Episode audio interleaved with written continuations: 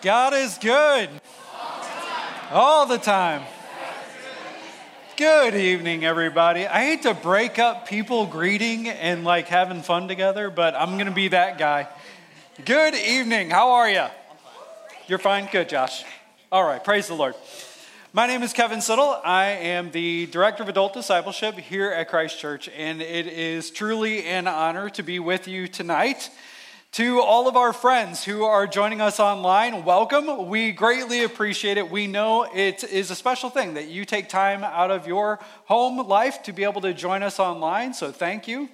Uh, we are entering into Christmas, and it is a beautiful, beautiful thing. Uh, one of the things that we do here at Christ Church around Christmas time specifically is try to bless others. We have a number of different initiatives that help with that, and one of them is the Project Christmas Cheer initiative. And this is a way that we can go to bring gifts to people who may not receive a gift at one of the local nursing homes. So, if that's something that you would like to be a part of, head out right there into the cafe and you can find information about that. But it is truly a blessing for those people in need.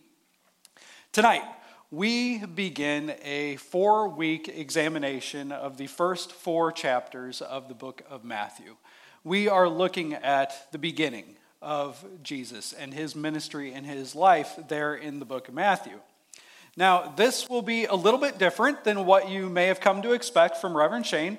Uh, as you know, Reverend Shane gets right down in the weeds. He looks at everything verse by verse, kind of takes you directly through the trail and all of that. I'm not going to be doing quite that. I'm also not going to be this like 30,000 foot flyover where we're just kind of saying, yep, the book of Matthew is great, moving on. We're not doing that either. Uh, kind of in the middle. So, in some ways, it's like we're going to kind of jump on the helicopter, we're going to hover up to a thousand feet, and then we're going to kind of stop, take a look around at times. We're going to go slow, we're going to go fast, but we're going to kind of have this in between in the air. So if you consider Reverend Shane your trail guide, that's not me. I'm more of like a tour guide, okay? I can give you some stuff, and that's to be cool, but I'm not to be able to give you the same level of detail. Ultimately, though, we're to fly over everything and we're to look at the scenery God gives us. So, with that, I want you to hear this again. My intention for you is to not hear every single little detail that we might cover here in these four chapters in Matthew. If you are looking to do that, that's great, and we have many resources and opportunities for you here at the church. Instead, I want to help paint this picture of how great God is and the ministry and mission of Jesus Christ through these four weeks, and then hopefully whet your appetite to go look for yourself. And so, if you need help with that, of course, you can always reach out to me here at the church. Now, before we really dive in, before we take off, I think it's important that you know some things about me. Being as how you are entrusting me to actually guide you through the Bible, I think you should know a little bit about my background and why, on some level, I'm not just some crazy person standing up here on a stage teaching about stuff. Uh, also, there's this whole thing. Some of you who know me, I don't like to fly. It's just a weird deal. I'm I just I had a real bad experience, and so I like to know, for instance, that the pilot I'm traveling with is like qualified. I have enough anxiety. I don't need extra. So a couple of things. First and foremost, uh, I am very, very passionate about the Word of God. Very passionate. The Bible has changed my life in very powerful ways.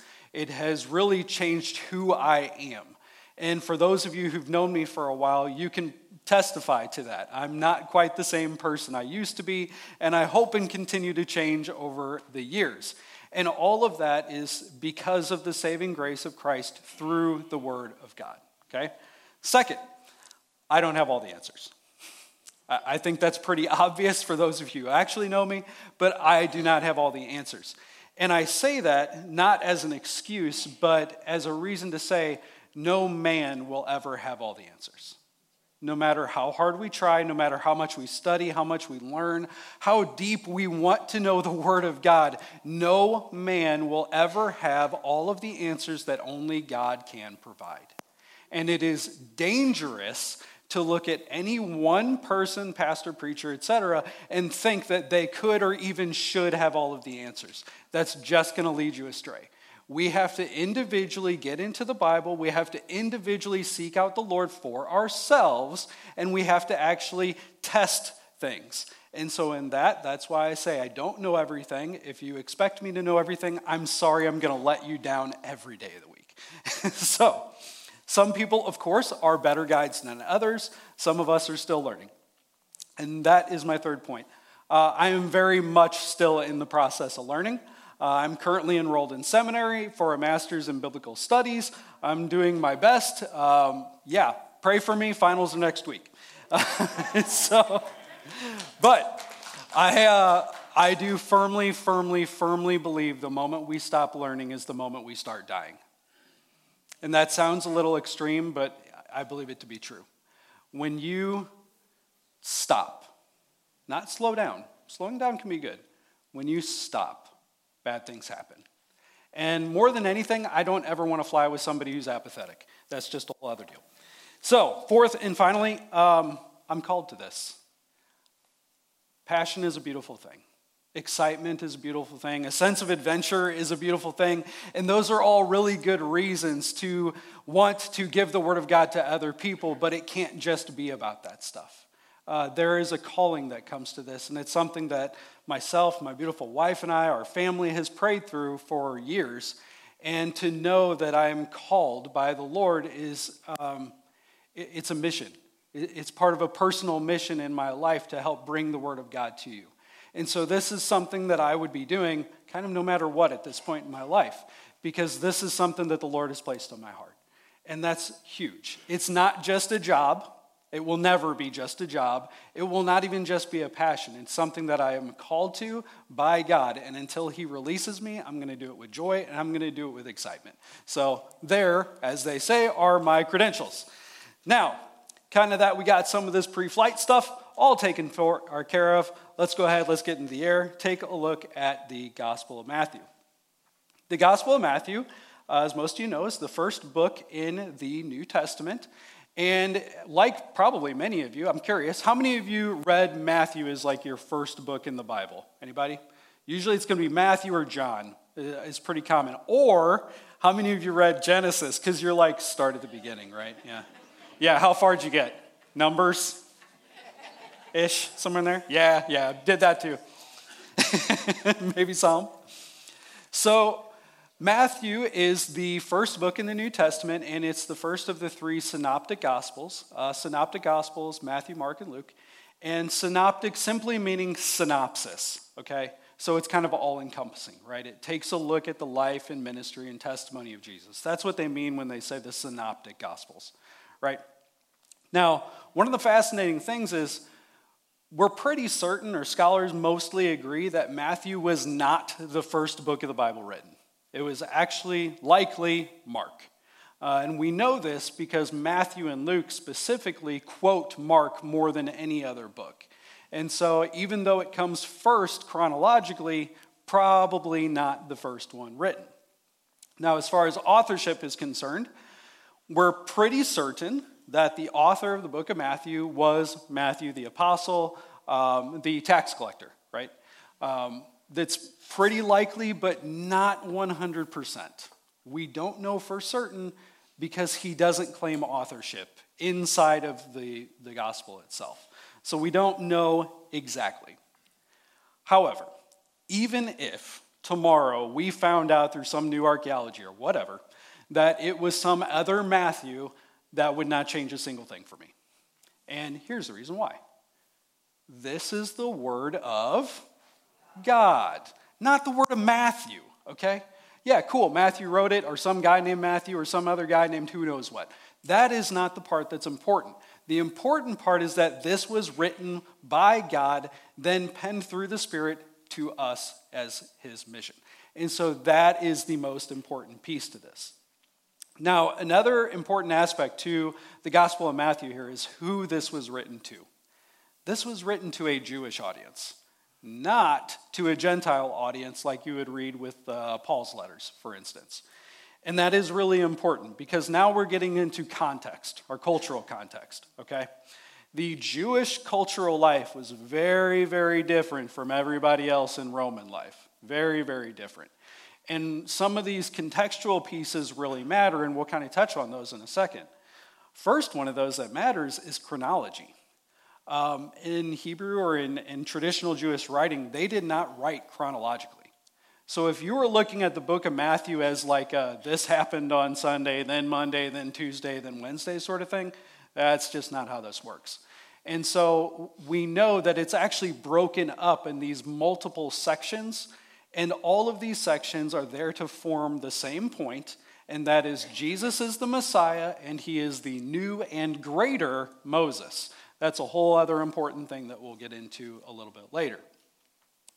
So, this cultural context, right, is huge. So, is there anybody here who's not from the St. Louis area, like originally? Okay? Anybody from like another country? Okay? No. Anybody from a wildly different part of the United States than we are in here? Okay? So, think about it like this. Think about it like you are coming from uh, southern Louisiana out in the bayous, right? And then you go to Manhattan. Cultural context matters, okay? This is the kind of stuff we think about it, we know it innately, but we don't read it when we open the Bible. And without those pieces, we're missing quite a bit. And so, in this way, for the gospel author to say that Jesus is greater than Moses, whoa, like, that's rough. I mean, you're making a big, big, bold, outrageous, outrageous claim. Now, along those lines, have you ever had somebody come to you and say something just completely crazy that was like one of those big, bold, outrageous claims? Yeah, I'm guilty of that sometimes, I admit it. Um, so I grew up in a family that likes food. Uh, we're not like, we're foodies, but we're not like highbrow foodies. You know what I mean? We just like food. We like fried chicken and pie and like human food. And so, um, I'm serious. So we grew up and we have some really good cooks in our family. And one of the really, really, really good cooks in our family uh, was my Aunt Marilyn. Uh, my Aunt Marilyn was an amazing baker. Um, if any of you remember in downtown Belleville, Marilyn's Pie Pantry, yes, thank you. That's my Aunt Marilyn. And so my Aunt Marilyn was amazing. She was a sweetheart. And every single birthday, I got a coconut cream pie and a banana cream pie because those were my two favorites, and they looked way better than that. But they were like this big and that round, and they were just so good. Oh man, they're so awesome. So I was, uh, during this time, I had had a birthday, and so I'd had some pie, and one of my friends, uh, I was bragging to about these pies, right? And he was going to come over to my place, and I'm like, hey, you got to try this. These are the best things in the world. It is just incredible. So he comes over, and I cut him a, pie, a slice of pie, and he takes a bite, and he's like, Yeah, I mean, it's all right. I've had better. and you know when, like, the fuse snaps right in your head? That happened. And so I like ripped the pie out of his disgraceful, grubby hands and took it back because he was just ungrateful and ungenerous. And I ate the pie myself because that was my pie. And he made me so mad that day. That was 25 years ago. I'm still working through it, okay? like, still makes me mad, right? So, well, not exactly like this, but this is kind of the idea I'm getting at. When you make such an offensive statement to people, this is the kind of stuff that Matthew was saying to the Jewish audience. These people would have not only been offended, they would have been deeply offended. And this is the cultural context that we're getting into when, we look at scriptures. And this context really, really, really matters. So, as your tour guide for tonight, we are going to go ahead. We're going to dive into the book of Matthew. And again, I want you to realize like we're going to slow down at certain points, we're going to speed up at certain points, and we're going to actually take a look at the scripture probably in a way that most of you aren't accustomed to when we look at Matthew. Matthew 1 also holds Jesus' birth account, and we're going to spend most of our time not there, but on the lineage of Jesus, because background really, really matters. Verse 1 This is a record of the ancestors of Jesus the Messiah, a descendant of David and of Abraham. Right out of the gate, Matthew comes out swinging. These are three very, very bold claims right off the bat. We're in verse 1 okay? We're just starting. So, claim number one Jesus is the Messiah. That holds significant weight, okay? There's no beating around the bush here. Jesus is not just a prophet or a good guy or even a revolutionary. Jesus is the Messiah. And in the Hebrew, this means the anointed one, meaning the chosen one that God has picked. And so now we're getting into theology and all kind of stuff. But again, the context here matters.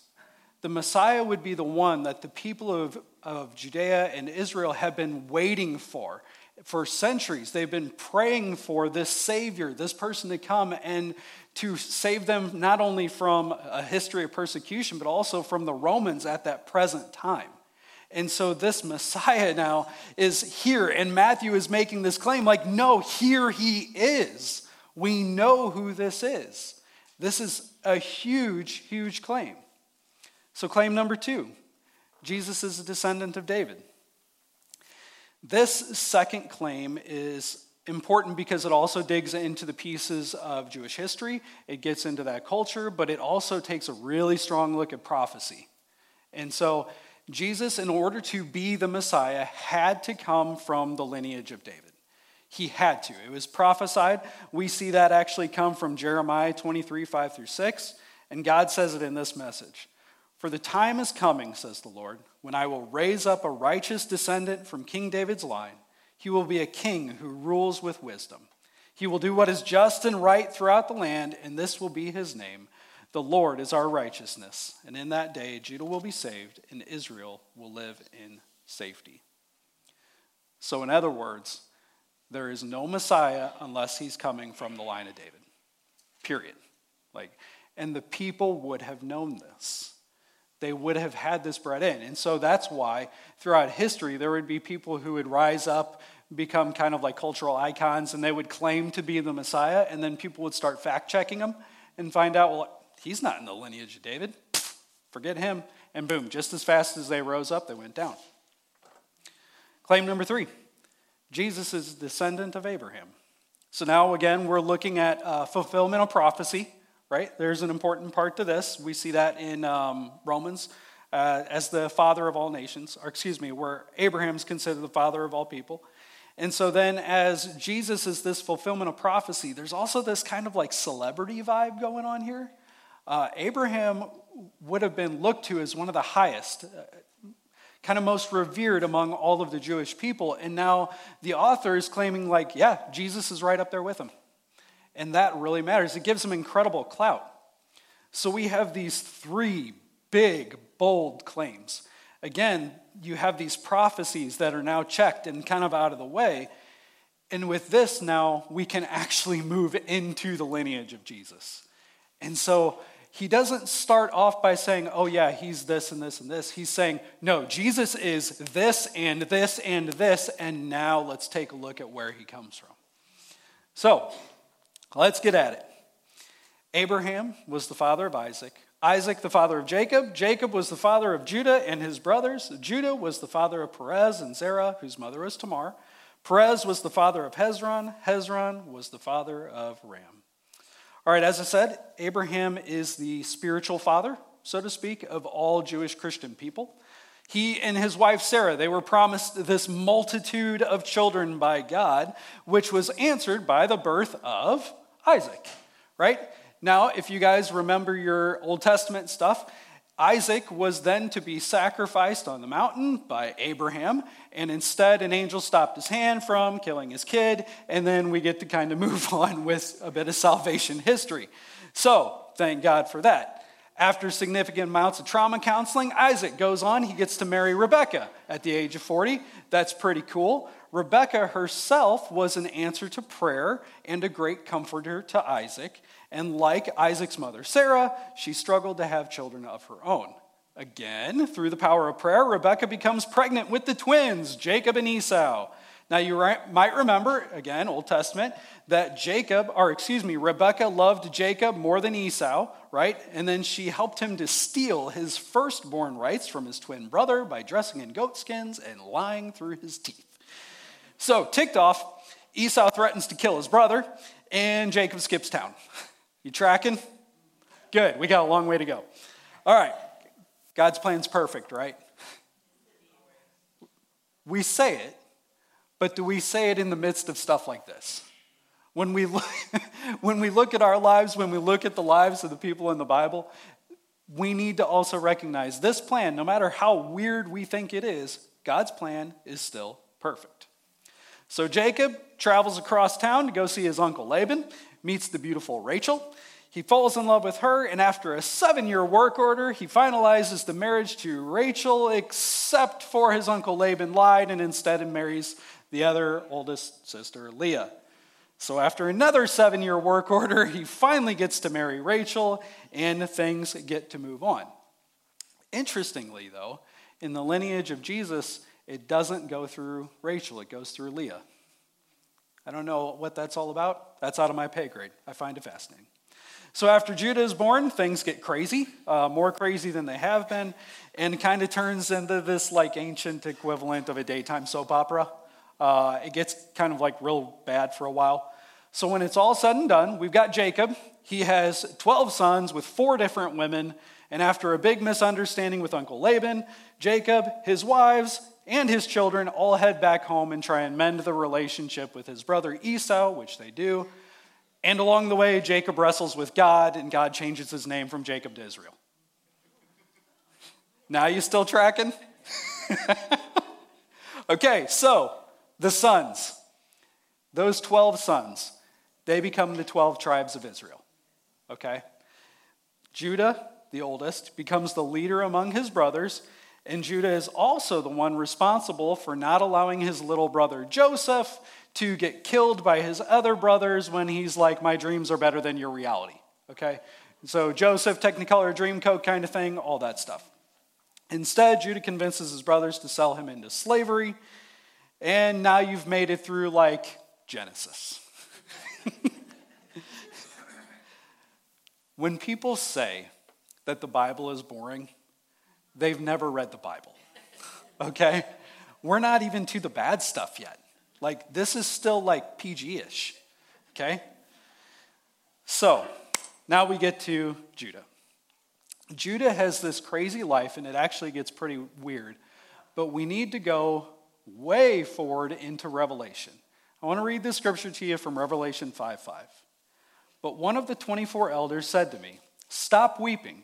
Look, the lion of the tribe of Judah, the heir to David's throne, has won the victory. He is worthy to open the scroll and its seven seals. Of course, this scripture is talking about Jesus, but remember that the lion of the tribe of? Okay, so back to Judah.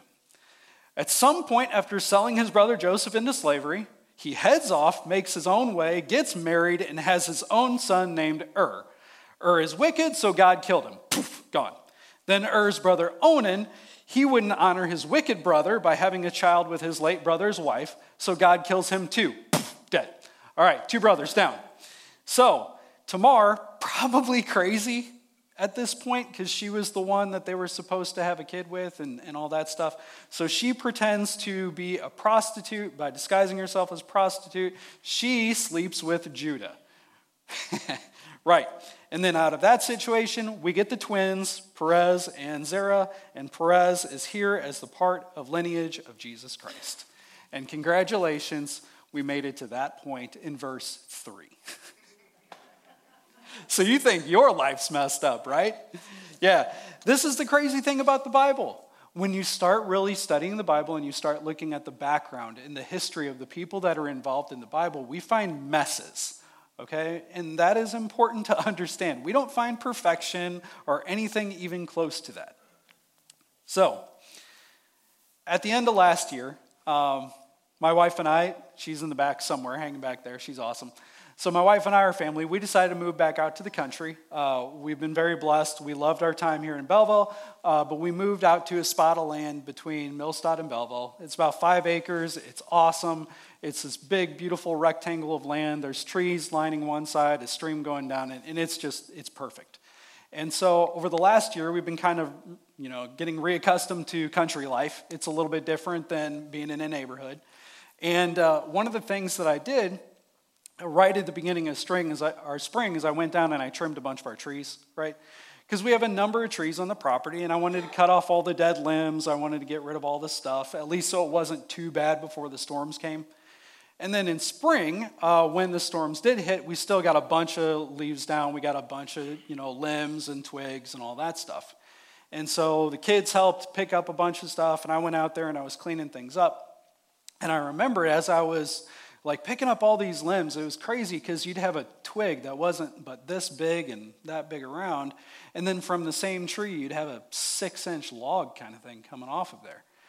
And with every single one of them, there'd be a scar, there'd be some damage, or there'd be a little bit of fungus or disease or something like that. And I kept expecting, I guess, to find like a normal, healthy looking, perfect tree limb. And I just never did. And then I looked up and I looked in the trees themselves, and I never found a perfect tree limb, right? When we look at our lineage, when we look at our heritage, sometimes we want to look for perfection. We want to try and find somewhere that there's nothing wrong with it. And I hate to be the bearer of bad news, but I don't, I don't think any of us can find that. And if we can't find it, and especially if Christ can't find it, why would we continue looking for that?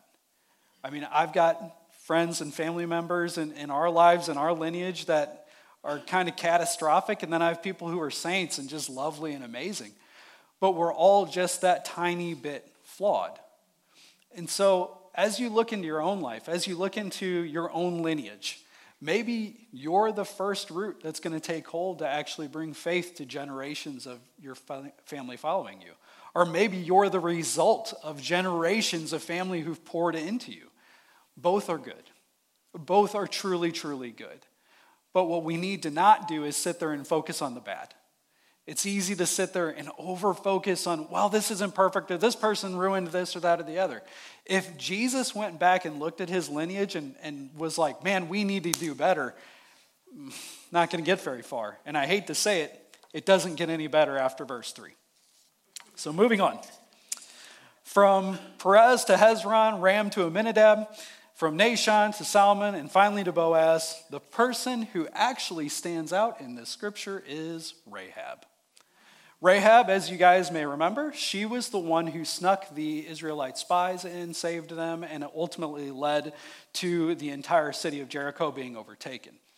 And so, what I find fascinating about Rahab, we know that she was a prostitute, and in the book of James 2:25, she is declared righteous.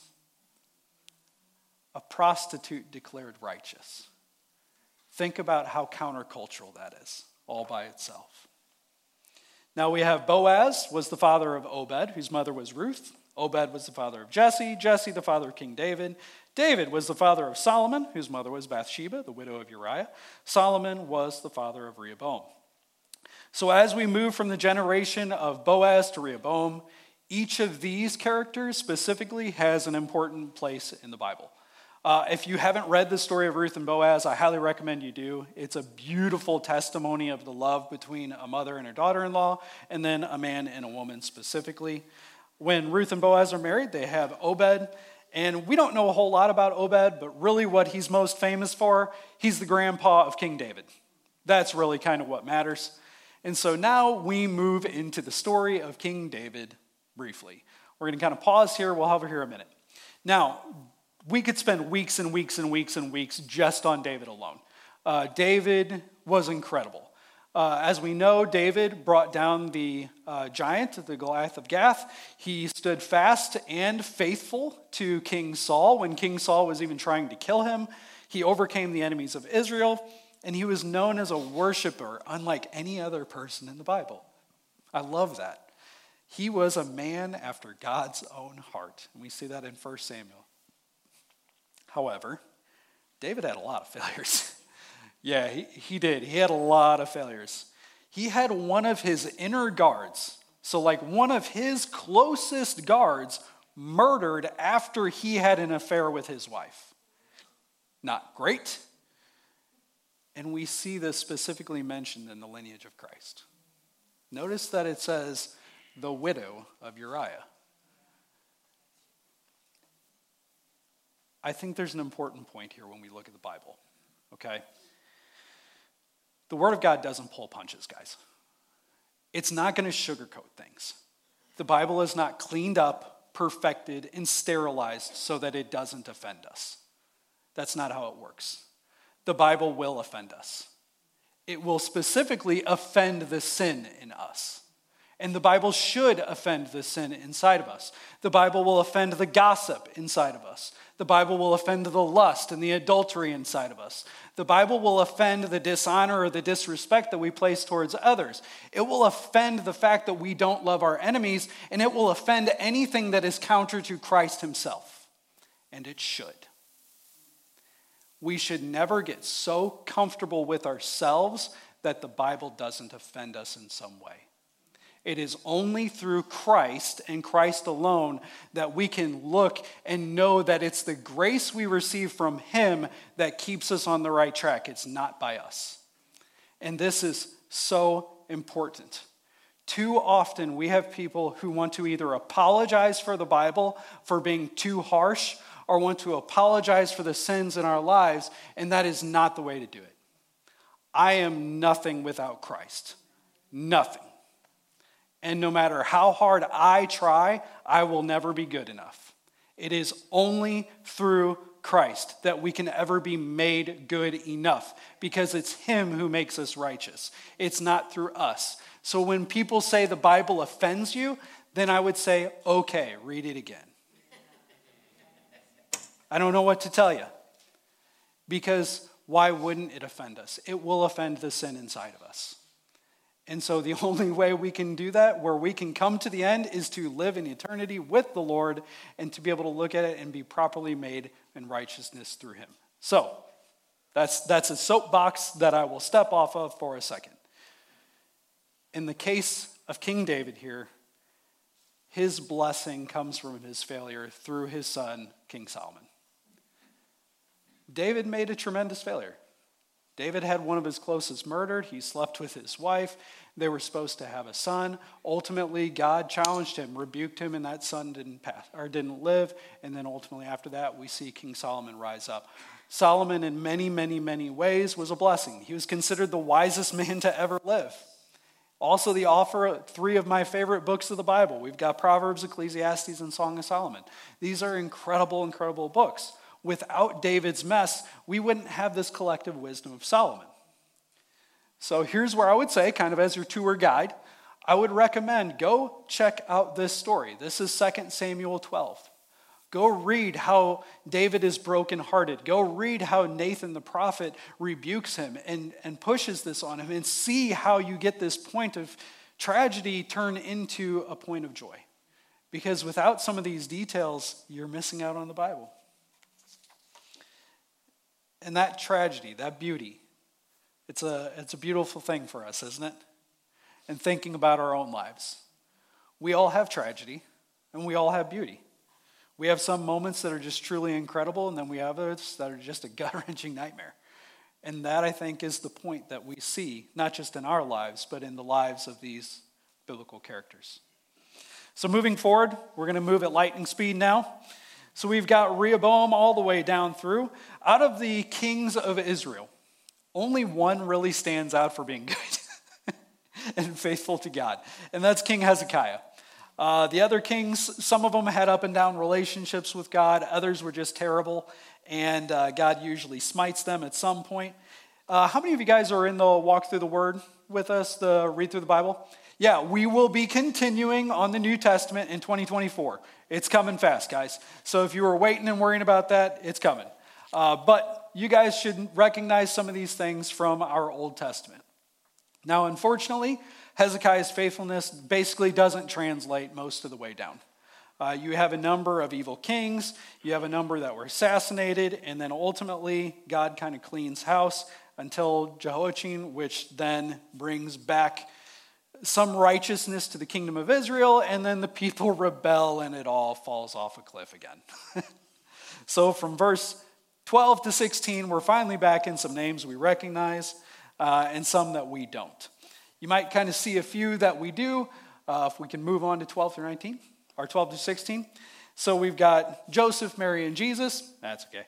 Um, we have others that we don't really know about, and that's because we just don't have any history on these people. Okay? So now we are finally to the end of the lineage of Christ. so 42 generations in total, three sets of 14, and we go from Abraham all the way down. We have prophets, we have kings, we have warriors, murderers, prostitutes, the wise, the faithful, and the fallen, all together in the lineage of Christ. And when I look back on this lineage, what I don't find is perfect people. Right? And I ask myself that question like, why? Why is it then when we see this lineage, why didn't God write in 42 generations of saints, of perfect people? And one of the reasons I think that that didn't happen is one, it's just not true. It, it's not what actually happened. This, in some ways, is an apologetic for the Bible. If everything was perfect, would you believe it? Based on what you see in your world? Would you really believe that Jesus came from 42 generations of perfect saints? Man, I'd struggle with that. I really, really would. And really deep in our heart, we know that we can't relate to perfect people. It's a challenge for us. We don't have that same gifting. That's why some people struggle with Christ himself. Well, he was sinless. I can't relate to that. I get that. I understand it. But that doesn't mean that we should move away from those things. So now, we finally get to one of the most bold claims in the entire Bible. This is Matthew 118. So this is how Jesus the Messiah was born. His mother Mary was engaged to be married to Joseph, but before the marriage took place, while she was still a virgin, she became pregnant through the power of the Holy Spirit. All right, now think about all the crazy we just talked through in the lineage of Christ. And this apologetic idea of it has to be true because it's so ridiculous. In some ways, that explains this. Why wouldn't this be true if all of this was true? And we have now this incredibly, incredibly bold claim coming from the Bible that says Jesus was born of a virgin. Now, I always like to think about this. Um, it's just a fascinating thing to me because when I read the Bible, I think of it from the human side, right? So imagine for a second, men, this will be easier for you. Imagine for a second your beautiful fiance comes up to you and says, Honey, I'm pregnant. And you're like, uh, Excuse me, that can't be. And then your fiance says, No, God did it. yeah, how are you going to react to that? Ladies, how are you going to handle that conversation? How are you going to walk up to your fiance and say, Well, I'm pregnant? God did it. Uh, it's a challenge, right? These are real challenges that were faced by Mary and Joseph. And there's a beauty here that we see as we move into Joseph himself, where he says, Joseph, to whom she was engaged, was a righteous man and did not want to disgrace her publicly, so he decided to break the engagement quietly. All right, guys, talk to you for a second. Would you have done that? Would you have tried to break the engagement quietly? You had every right to slander her to have her cast out and thrown out of a village. Would you have handled it with grace? It's tough. Now go back to your 18 year old self. it gets worse, at least for me. It's tough. Everything I need to know about Joseph, I can find right here in that passage. He was a good man. He was a very good man. He had every opportunity in front of him to do mean, hateful things that everyone would have said, hey, dude, you're justified. I get it. And he didn't. He came at it quietly, and he was a righteous man. And then the angel of the Lord steps in. As he considered this, the angel of the Lord appeared to him in a dream, said, Joseph, son of David, do not be afraid to take Mary as your wife, for the child within her was conceived by the Holy Spirit and she will have a son, and you will name him Jesus, for he will save his people from his sins. I love this. Do not be afraid. Don't be afraid of other people yelling at you. Don't be afraid of what might happen with Mary. Don't be afraid of what your parents will say or what your town's going to say. Don't be afraid. I've got your back. This is bigger than you. All of this occurred to fulfill the Lord's message through his prophet. Look, the virgin will conceive a child. She will give birth to a son, and they will call him Emmanuel, which means God is with us.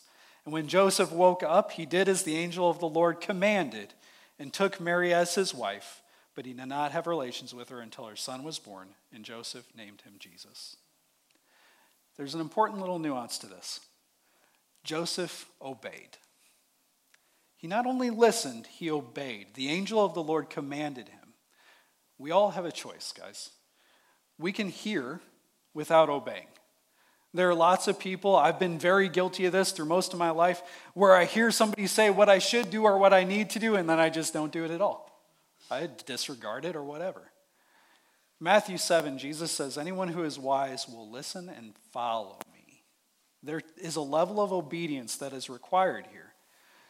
So when you think about your own faith journey, listen, you know, take in the Word of God, be present, be active, worship, all those things, but then jump in and actually exercise your faith in it. So, as we wrap up, I've got seven ways that we can have this strong beginning, like Jesus said, from his lineage, from people in our lives that we can look to, but specifically here in these characters from the Bible. Number one, know where you came from. Maybe you came from a really powerful, really excellent faith background, or maybe you are starting one. That may change how you do certain things.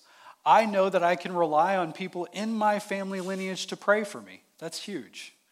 Maybe you don't have that opportunity, and if not, I'm sorry. But there's also people who would love to pray for you. And so be that person who can change things. Number two, faithfulness to God is of utmost importance. Abraham's faith was tested on the mountain with, with Isaac, and he was ultimately obedient. Stand firm for God. Remain obedient even when it doesn't make sense, because there's going to be times where it doesn't make sense. Number three, I think we can all agree on this our plans often are not God's plans. Amen? Jacob loved Rachel more than Leah, and yet it was Leah that the lineage of Jesus came from. Number four, God uses broken people. Judah wasn't perfect. Judah was far from perfect, and neither was David. Just because we're not perfect doesn't mean that God won't use you for amazing, amazing things. Number five, failure isn't final. I love that. Thank goodness. I would have been ruined at like day one. Okay? David's failures were not final for him. Your failures are not final. If you run into stuff, if you give into sin or temptation, don't let that be final for you. Repent, move forward. Number six, following God will place us in tough spots. Mary had to tell her fiance she was pregnant. That is a bad conversation no matter how you shake it. Whether it's from the Lord or from somebody else, it's tough. And then Joseph had to decide to remain with Mary. There's a powerful point to that. It's a tough position to be in. Simply because we are Christians, we're going to be placed in tough positions just because we believe in Christ. Okay? And finally, number seven, life takes both hearing and obedience. Joseph heard the words of the angel, but then he had to still sit and obey. He had to make that choice. So, as we wrap up this first chapter of the book of Matthew, we've kind of taken this overview, taken this slight look at the lineage of Christ. We've got a lot more ahead of us here next week. And so I pray that you will have a blessed week. I pray that you'll jump into the Word a little bit. If there's something that stood out to you, get at it. It's good. Will you please join me in prayer? Heavenly Father, we thank you for your Word, Lord. We thank you that it's impactful, that it's powerful, that it changes us, and that it moves us in a mighty way. Lord, we make no apologies for the Bible. We make no apologies for the word that you bring to us. And Lord, we pray that if there's something in our hearts that stands against your word, that you would change us not it. And so, Lord, we are grateful for all that you give, all that you take, all that you supply and provide. And we pray this all in the mighty name of Jesus. And all God's people said, Amen.